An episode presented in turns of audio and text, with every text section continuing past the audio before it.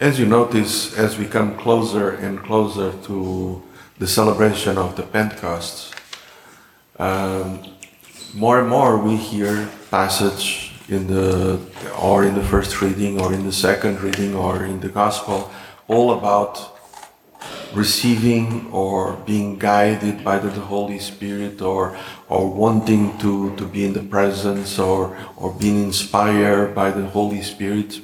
And in this first reading, which normally during Easter time, all the readings are is around the Acts of the Apostles and telling how the church starts to grow and speaks about all the people being baptized. But it was not a complete baptism because they still needed to receive the Holy Spirit. So uh, Peter and Paul and others will go and be with them and put their hands and bless them to, in order for them to receive the, the, the Holy Spirit. And it's all about the preparations for the full reception of the Holy Spirit. And in this passage of the Gospel of John is this beautiful long uh, conversation that Jesus has. It's almost like knowing at that time that it will be not, it's almost like a, a farewell, a long speech that Jesus gives, knowing that you'll not be with them forever, physically in person, but knowing at the same time that will remain with them. And so it's almost like in so beautiful ways to explain what is the Holy Spirit, what is the Father, who He is in relation with them, and, and at the same time they they are the same. Uh, and so I'm with the Father when I'm praying with the Father, but you are also with me, and when we are with me, you are you are looking at the Father.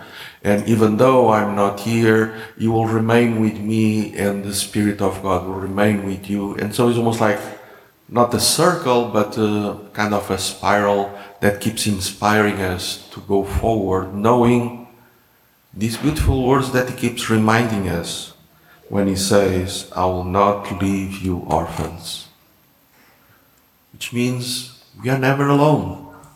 From the moment of our Christian baptism, we receive the Holy Spirit, we receive God's presence. From every time that we receive the, the, the Holy Communion, we are in God's presence. But sometimes we feel lonely and we wonder what's, what's going on. And I think it's all to do with this main question that we should ask ourselves, because we know that God loves us. We know that the Holy Spirit is advocate. He is, He wants to protect us. He wants to counsel us. He wants to advocate and represent each one of us.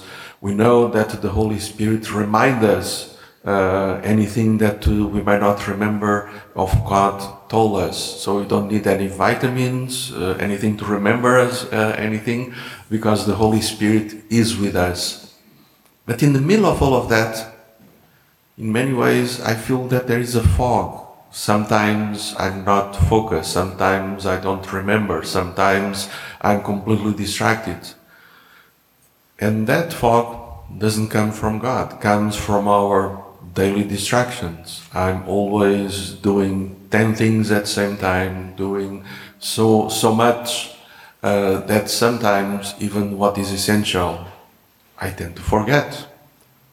So this is also a time for us to keep wondering, what brings me focus? What brings me inner peace? What brings me a sense of consolation?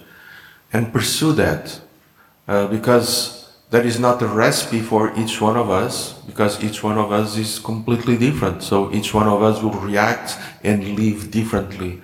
Some people might need uh, five minutes in the beginning of the morning, morning where they do a little prayer, and that brings them focus for the rest of the day.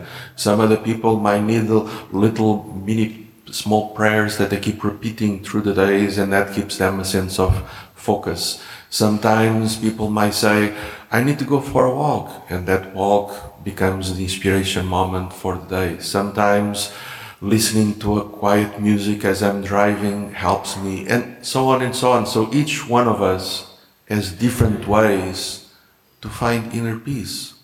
But sometimes I'm so worried about what I need to do next and what I'll be doing after Mass and what uh, I'm going to cook, what I'm going to shop, what I'm going... And suddenly I'm so overwhelmed. There is not peace in my mind, which means there is fog. uh, it's almost like I want to see, but I don't have my glasses. Uh, but I know where they are, but I'm not picking them to, to start to see well. Uh, and so this is a time to keep asking ourselves, what brings me inner peace? What brings me a sense of love and consolation? And pursue that.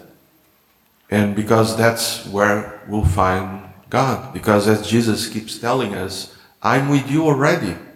He's already with us. He's not paying any rent. Uh, he doesn't need to. Uh, we love God's presence. I know that when I'm focusing and looking for that inner peace, I really speak to Jesus and Jesus speaks to me. The Holy Spirit is within us. But as we know, sometimes we are not ourselves.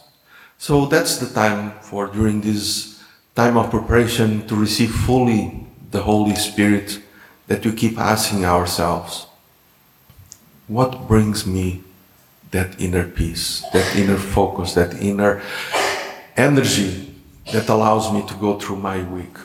And when I find that, keep pursuing that.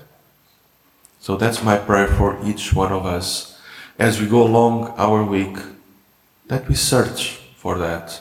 And when we find it, that becomes our coming back. And sometimes it's almost like a A consolation, something that deeply I received some years ago, but every time that I remember, that brings me peace. So sometimes our memories are a source of peace. If those memories brings me peace, keep remembering them. But if memories don't bring me peace, do they, do I need to keep them? Not necessarily. That God will remain with us and the Holy Spirit will come to each one of us. Amen.